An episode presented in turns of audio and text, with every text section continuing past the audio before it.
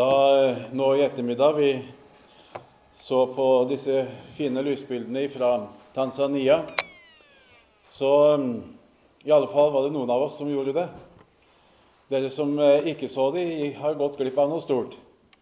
For det var eh, veldig fint å få se noen glimt av eh, det vi skal våge oss til å kalle et nybrottsarbeid i, i misjonen vår nede iblant Atoga-folket i Tanzania.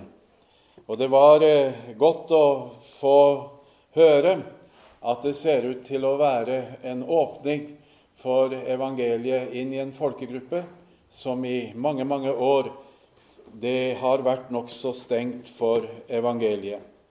Og mm, det har vært prøvd mange ganger å komme inn der, men nå ser det ut til at Herren har forberedt det på en spesiell måte. Da tenkte jeg det. Ehm, jeg ble litt sånn eh, Kunne jo ha tenkt seg å reise dit sjøl, da. vet du. Det blir jo slik hver gang du hører noe fra Misjonsmarka.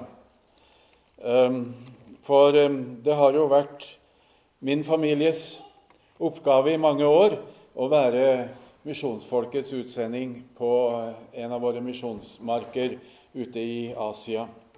Og, ehm, så det, liksom, det begynner også å krible litt når en ser sånne, sånne ting som det der. Men samtidig så ble jeg også veldig rolig for at det som Herren hadde lagt meg på hjertet å si i kveld, det var det riktig å ta fram. Vi skal finne fram Markusevangeliet, kapittel 35 Nei, så mange kapitler er det ikke i, i Markusevangeliet. Kapittel 1, men da gjetter kanskje de fleste at det er vers 35. Markusevangeliet, kapittel 1, og vers 35. Eh, men da skal vi be til Gud først. Kjære Jesus, nå takker vi deg for det som vi har hørt nå i kveld allerede. Og vi ber om det at du må åpne ordet for oss og åpenbare det for våre hjerter. Vi trenger så sårt til, Jesus, at du kommer oss i møte. Vi takker deg for at vi har hatt ditt ord i vårt folk i mange, mange år. Og så takker vi deg for at det kom til vårt hjerte, og vi fikk tro dem og glede oss over det fullbrakte frelsesverket og vite det at det var for meg, det var for oss. Og takker vi deg, Jesus, for kallet du ga til å være med og bringe det ut til nye folkeslag, stammer og tungemål som inntil i dag ikke har fått høre det. Og Vi ber om det, Jesus, at du må åpenbare ordet for oss i kveld, slik at det blir et nytt kall til å nå enda litt lenger ut. Ber om det i Jesu navn. Amen. I Markusevangeliet kapittel 1 skal vi lese versene 35 til 38. Der står det slik i Jesu navn. Tidlig om morgenen, mens det ennå var ganske mørkt, sto han opp og gikk ut. Han dro bort til et øde sted og ba der. Simon og de som var sammen med ham, fulgte da etter ham og de fant ham og sa til ham, Alle leter etter deg. Han sier til dem, La oss gå andre steder, til småbyene her omkring, så jeg kan forkynne ordet der også, for det er derfor jeg er kommet. Markusevangeliet det er egentlig ei veldig spennende bok. Den er noe kortere enn de andre evangeliene. Og det har seg slik at denne boken den utmerker seg med noen korte glimt fra Jesu liv og fra hans virke, disse årene han gikk omkring i Israel. Ikke noe sånn voldsomme utgreininger, men eh, noen korte glimt som eh, En sa det en gang det er noen kjappiser, sa han. Ja, det er noen kjappiser. Det er noen korte glimt vi får. Og det er ikke småtteri, det vi får høre bare her i kapittel 1. Vi får bl.a. høre at da Johannes døperen var kastet i fengsel, så dro Jesus til Galilea og forkynte Guds evangelium, står det i vers 14 og 15. Han forkynte et budskap til omvendelse, får vi høre videre. Med frimodighet ba han folk om å omvende seg til Gud. Det var det budskapet han reiste rundt med. Deretter får vi høre at han var jo slettes ikke alene om det. Vi får høre at han kaller de første disiplene, vers 16-20. Og så får vi et innblikk i hva han gjorde på en sabbat. Først så står det at han lærte i synagogen. Og jeg er ganske så sikker på at han forkynte Guds evangelium der. Så får vi høre at han drev ut en ond ånd. Videre står det at på den samme sabbat så helbredet han Peters svigermor. Og så legges det til at dette fortsatte han med utover kvelden, versene 32 34. Det kunne ta pusten fra noen hver. Dette er det som danner bakgrunnen for det vi leste i, i, i versene til åpning her. Vi skjønner at Jesus hadde hvilt seg litt. Det står i alle fall at han sto opp, og da tenker jeg som så at han hadde hvilt seg litt. Og det skjønner vi jo etter en slik hektisk dag. Og han gikk ut mens det ennå var mørkt, står det. Han trakk seg unna folkemengden, og han ville være alene i bønn. Midt oppe i alle aktivitetene og travelheten tok han seg tid til bønn. Han kunne på en måte ikke være det foruten. Ja, nå taler vi på menneskelig vis om Guds egen sønn, han som er Gud. Men det står også et ord om det i Det nye testamentet, at vi skal lære av ham. Og her det var noe han måtte bære alene, som vi skal se, som ikke noe menneske kunne gjøre etter ham. Men samtidig så sier han at han inviterer oss til å komme til seg. Lær av meg. Her er det vel en lærdom å hente. Jesus trakk seg unna travelheten og var alene i bønn. Nå vet kirkehistorien å fortelle om hvordan storverk i Guds rike ofte blir født i bønn. Eller eh, hvordan Gud endrer livskursen for et menneske gjennom bønn eller forbønn. Eller hvordan menneskers planer blir endret fordi Gud slipper til der en tar seg tid til å lytte etter Guds planer i stillheten, i ensomheten, borte ifra larmen og travelheten. Dette er noe vi trenger å høre i vår tid, er det ikke det? Og det gjelder uansett hva slags yrke du måtte ha. Det gjelder oss som reiser med Guds ord og har ansvar på forskjellig vis i Guds menighet på jord. Vi trenger å høre det. Nå har du kanskje hørt om The Haystack Movement. Høysåtebevegelsen. Har du hørt om den? Nei, det tror jeg ikke mange har hørt om her. Men jeg leste for flere år siden ei lita bok som handla om denne høysåtebevegelsen. Det hadde seg slik at noen unge studenter borte i USA de ba om en misjonsvekkelse over studerende ungdom. Det hadde de holdt på med i flere år. Gud hadde lagt på deres hjerte en spesiell omsorg for de mange universiteter og høyskoler og alle de som gikk der. Dette skjedde ved begynnelsen av det 19. århundre. Og navnet Høysåtebevegelsen stammer fra et underlig bønnemøte.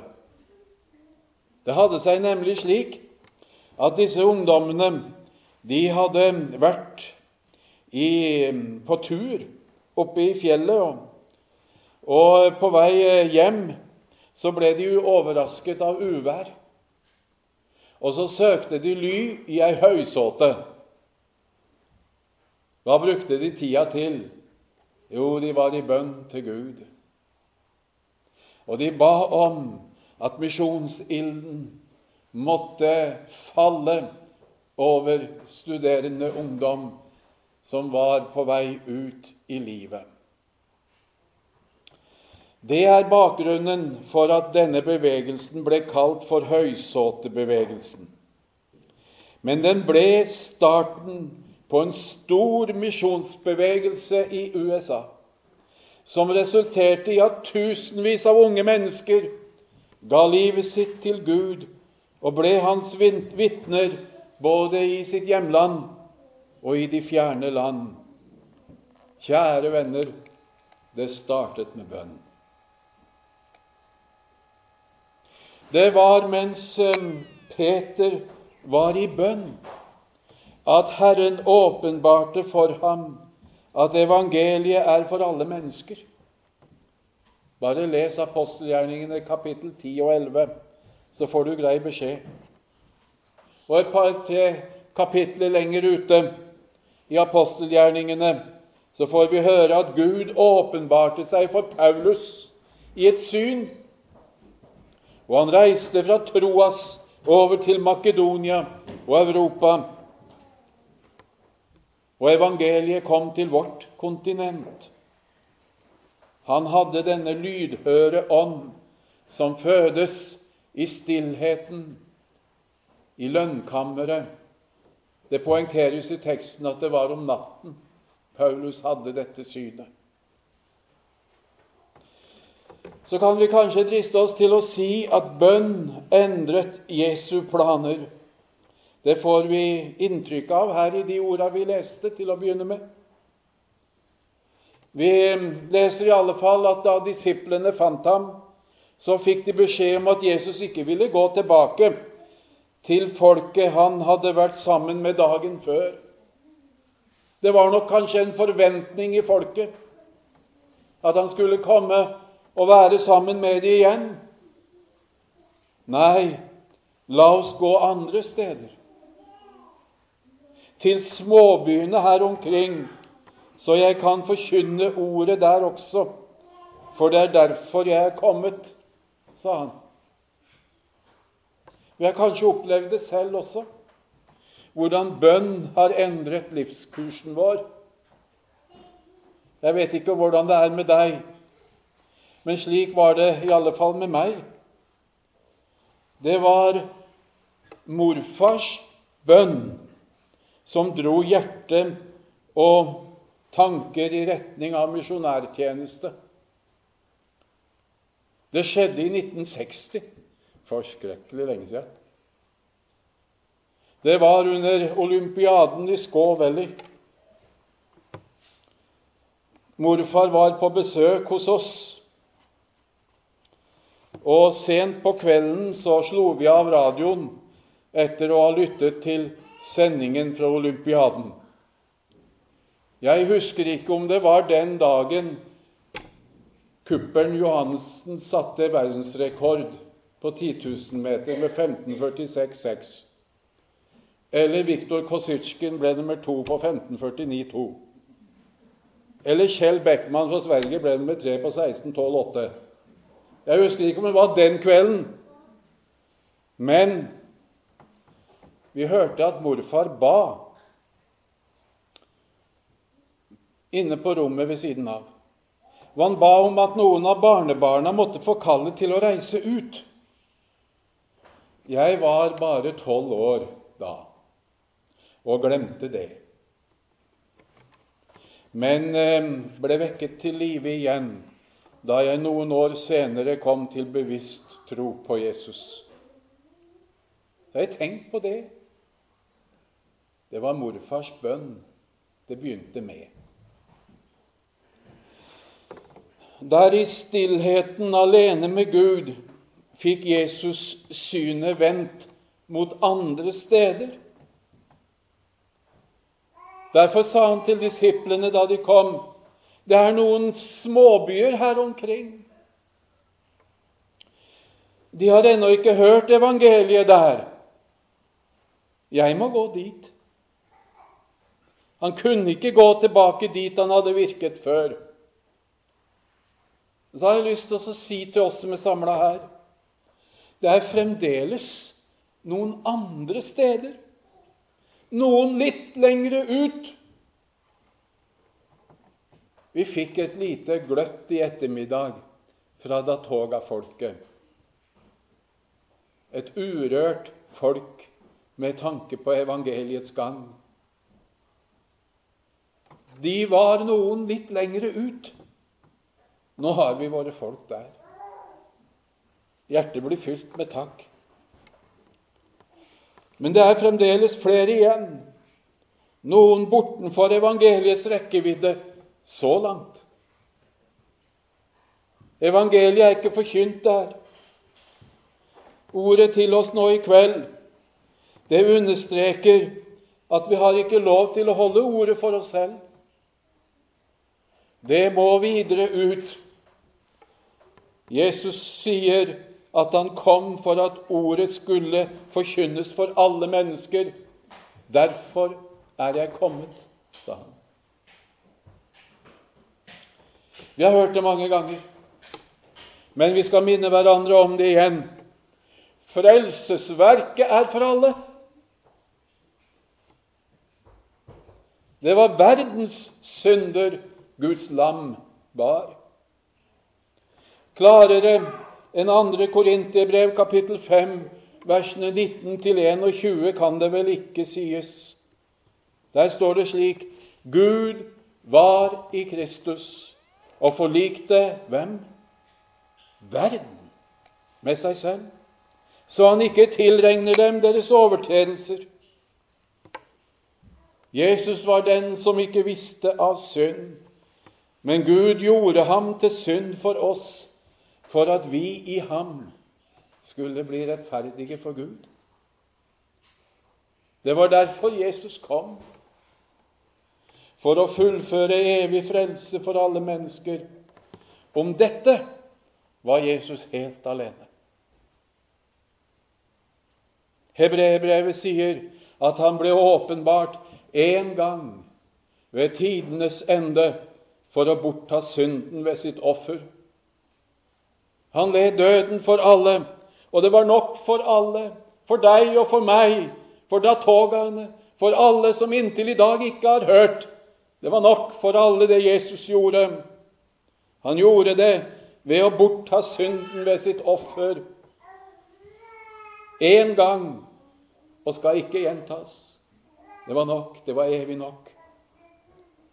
Men i forlengelsen av det kom han også for å forkynne ordet, står det i teksten vår. Forkynne ordet i stadig videre sirkler. Til de bortenfor. Til de litt lengre ut. De som ennå ikke var innenfor evangeliets hørevidde. Denne forkynnelse skal vare ved til han kommer igjen. For her er ikke Jesus alene. Han ga kallet til sine venner. Han sa jo til dem før han ble tatt opp til himmelen, like som Faderen har utsendt meg, sender også jeg dere. Dere skal være mine vitner, like til jordens ender. Bibelen taler om en forlikelsens tjeneste. Hvem er den gitt til? Den er gitt til Jesu venner. Har du lagt merke til, vi leste litt fra 2. Korinterbrev kapittel 5, at Gud var i Kristus og forlikte verden med seg selv, og ga forlikelsens tjeneste til oss. Den er gitt til verden. Nei, det var sine venner. Jesus ba om, kjære venner, det er deres ansvar at evangeliet skal forkynnes for alle folkeslag. Ikke bare ga han oss en tjeneste, men han sa det også at han har lagt ned i oss ordet om forlikelsen. Det er dere som eier ordet. Det er dere som eier denne boken. Det er dere som har det åndelige lys over denne boken. Det er dere som skal gå ut med evangeliet. Det er ikke verdens oppgave. Det er dere. Og dere, mine venner, glem da ikke at dere skal være mine vitner like til jordens ende. For frelsesverket er for alle, ja, det er sant. Men skal alle få del i det, må det forkynnes høyt og klart at trelldommens tid er forbi. Det minte lysbildene oss om, et folk i trelldom. Trelldommens tid er forbi fordi Jesus har laget i stand en fullkommen frelse som Gud satte sitt stempel på og sa ja, det er nok. Fremdeles gjelder det som vi ofte synger Gjør Kristus kjent for verdens millioner.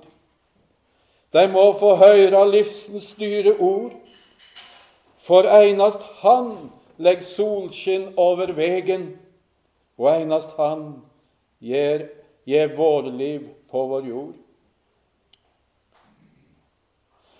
Misjon dreier seg om lydighet mot Jesu kall og det eksempel han gir oss i ordet vi leste.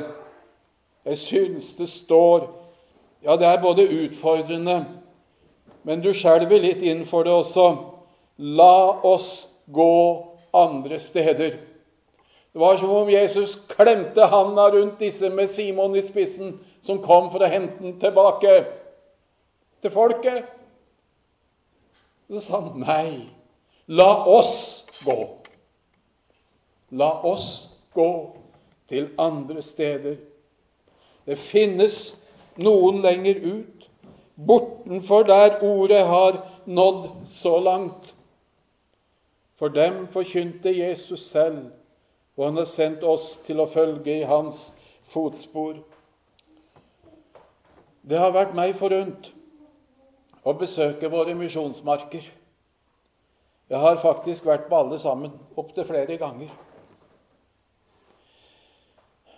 I møte med kristenflokkene, om de nå er mange og store, eller de er få og små, så har jeg tenkt som så Det er sikkert mange årsaker til kirkeveksten som vi er vitne til når vi ser disse flokkene.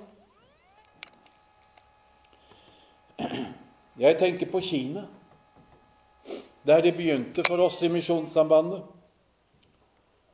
Det var ikke veldig mange kristne da kommunistene tok over i 1949.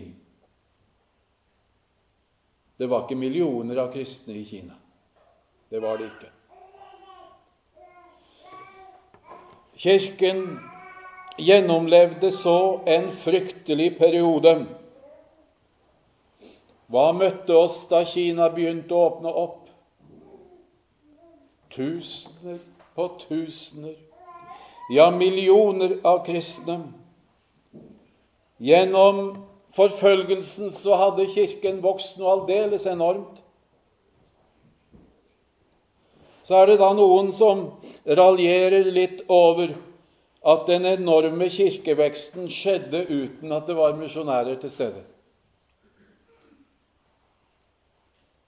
Ja. Men da må vi stille oss spørsmålet hvordan begynte det?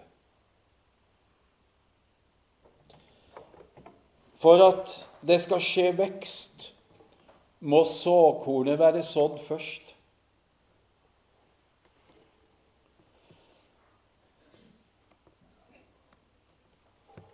Og hvordan skjedde det? Jo, det skjedde ved at noen fikk kallet og ble sendt ut, lærte seg et nytt språk, gikk inn i folket, levde der, under vanskelige kår gjerne. Og så forkynte de livets ord. Såkornet havna i Kinas jord. De frukter vi ser i Kina i dag, har vi vært med på å plante. Er du ikke takknemlig?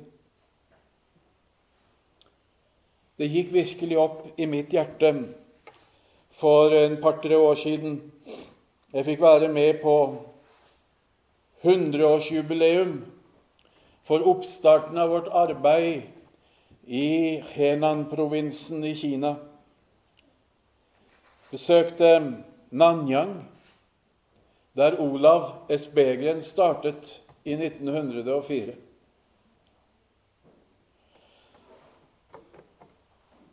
Tusenvis av kristne.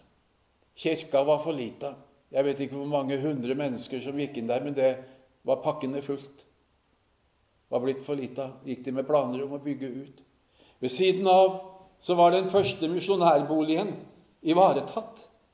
Den var laget om til et slags museum og som et sånn minnestøtte, nærmest, over Olav i Begren. Jeg syntes jeg sto på hellig grunn når jeg fikk gå inn. Han, eh, der var eh, brillene hans, den gamle bibelen hans, bord og stoler som han hadde brukt. Og huset så slik ut, sa de, som det gjorde i 1904. De hadde tatt vare på det i takknemlighet over at såkornet var sådd i Kinas jord i Nanyang. Noen timer lengre sør med bil fikk jeg være med på jubileumsgudstjeneste i Dengzhou. De sa det var 3000 mennesker til stede. Og jeg telte ikke, men det jeg husker, det var at det måtte være minst like mange sykler. Det var enormt med folk. Det var PS Eikrem som startet i 1904. Han sleit seg bokstavelig talt ut i Dengjal. Nedbrutt fordi det hadde lyktes så lite, bare en håndfull kristne etter fem-seks års virke. Nedbrutt på helsa måtte han reise. Jeg skulle ønske at PS Eikrem hadde fått være med på denne turen. Tusenvis av kristne. Når du spurte de eldste hvordan startet det hele, så sa de det var norske misjonærer som først kom hit. Både fra vårt arbeidslag og ikke minst fra amerikanske misjoner som sendte nordmenn også. Det var liksom et norsk område. Ordet var blitt planta, og så så vi hva det var blitt.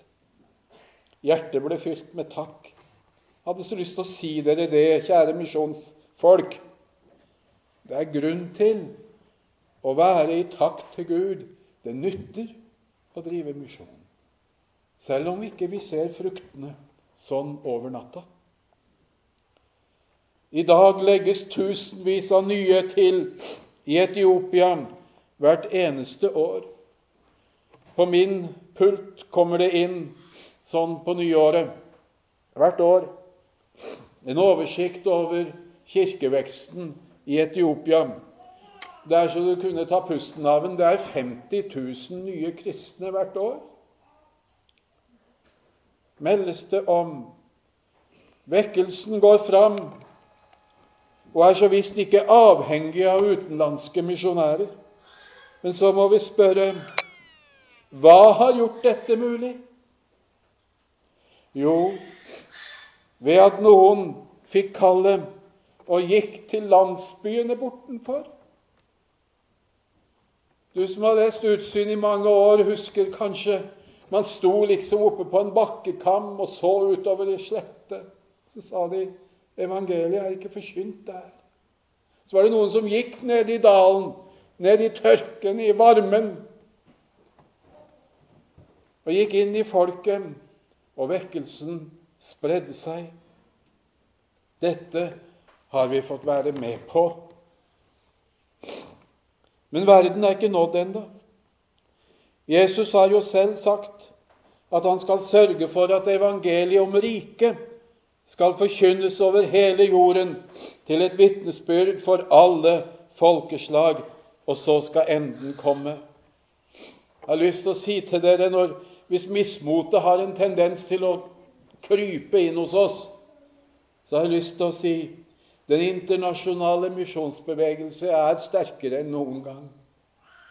Det er flere misjonærer i sving rundt om i verden enn noen gang. Slik sett lever vi i en misjonstid som verden aldri har sett. Jeg møtte noen for en tid tilbake som eh, virket inne i Saudi-Arabia.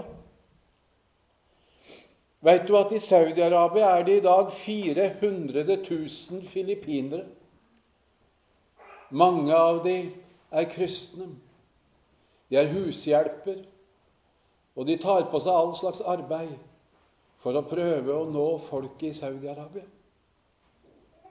Jeg har møtt en person som gråt sine tårer fordi kona var blitt drept inne i Saudi-Arabia. Men så sa han det han var glad for at konas blod var i Saudi-Arabias jord. Så bodde han i Bahrain nå og dreiv virksomhet inne i Saudi-Arabia. Misjonsbevegelsen er well alive, som engelskmennene sier. Spørsmålet er vil vi være med i vårt trygge, gode Norge hvor vi har alt. Men på mange måter er det også alt vi har. Gjerne utarma åndelig sett. Vi synes det er så mange ting og mange piler som peker nedover. Ja da. Lunkenheten sprer seg blant Guds folk også. Kjenner på det sjøl. Gjør du det? Og om vi kunne få vende blikket mot Han som sa dere skal være mine vitner. Og det kunne bli et fornya kall, for det er fremdeles noen landsbyer bortenfor. Det er fremdeles noen steder bortenfor som ennå ikke har hørt Guds ord forkynt. Nå skal ikke jeg tulle meg bort. Bare si det slik at dette skal vi se mer på i morgen ettermiddag der jeg har fått et emne verdensmisjonen i dag. Men jeg har lyst bare til å komme med noen oppmuntrende ord her. Vi er til stede der evangeliet er minst kjent. Ja, det høres rart ut. Men vi har noen flotte misjonærer og nasjonale medarbeidere. Jeg bare regner det opp. I Mali, i Elfenbenskysten, i Sentral-Asia, i Kina, i Japan, i Indonesia, i Sør-Amerika, i Vest-Øst-Afrika. Jo, vi har de der. Og de brenner for at evangeliet skal ut iblant folkegrupper der evangeliet fremdeles er ukjent. Så måtte det være vår bønn og, og vår overgivelse til Herren som misjonsfolk. Ja, vi vil være med. Og om vi kunne nå enda litt lengre ut. Tenk om Herren Jesus fikk klemme handa si rundt oss og vise oss markene og gi oss et kall som vi ikke kommer unna. Løft deres øyne og se markene. De er alt hvite til høst. Skal vi være tros- og misjonsfolk i bønnen, i forbønnen, i givertjenesten, i omsorgen. Vi er så takknemlige for at Gud gir oss nye utsendinger i Misjonssambandet. Jeg står der i undring og takk til Herren, for det er Han som har gjort det. Det er Han som har gjort det. Du som er ung, livskursen er i ferd med å stakes ut. Jesus vil du følge, men hva skal du bruke livet til? Du går rundt og leter etter et kall. Jeg skal aldri glemme For noen år siden mens jeg var på Fjellhaug, så var det noen ungdommer på Fjellhaug som arrangerte en misjonskonferanse i Misjonssalen i Oslo. Og jeg tenkte som så Nå tar de seg vann over hodet. Men de fikk det til. Og de inviterte en fra England, en misjonsleder fra England som heter for Michael Griffith, som jeg kjenner litt. For han var leder for OMF, det gamle Kina innlandsmisjon, som var en formidler av kallet fra Kina inn i, hos oss i Norge også på slutten av 1800-tallet. Denne mannen sa det på en av de timene han hadde. Dere som er her, jeg antar dere er mellom 20 og 25 år, nesten alle sammen. Og det var smekkfullt i misjonssalen. Så går dere rundt og spør hva skal du bruke livet til? Hvis du spør slik, så vil du fortsette å spørre til du sitter på gamlehjemmet, sa. For kallet har gått ut, det. Det gikk ut for 2000 år siden. Jesus har bruk for deg. Det kom. Da ble det stilt. Da ble det stilt i salen. Jeg har lyst til å gjenta det. Kallet, det gikk ut for 2000 år siden, det. Og nå venter Jesus på hva du vil svare. Du behøver ikke å leite etter kallet. Det her det er det. Spørsmålet er hva svarer du? Jeg har lyst til å si til deg som er ung Jesus kom til meg i unge år, og han ga meg et fenomenalt liv. I tjenesten ute i Asia, her hjemme i Norge har ikke angra på det. Jeg har lyst til å si til deg du må svare det som rører seg i ditt hjerte. Kjære Jesus, vi takker deg for dette ordet, og vi ber om det at du må velsigne hver eneste en av oss som er her. Takk, Jesus, for at evangeliet går fram. Takk for at vi får være med, vi òg sammen med mange, mange, mange andre, så må du holde inn ilden varm hos oss, Jesus. Ja, tenn oss, du, og la oss få være kar som er til din ære. Bruk oss slik at evangeliet kan gå fram, både i vårt eget folk og ute blant folkeslagene. I Jesu navn. Amen.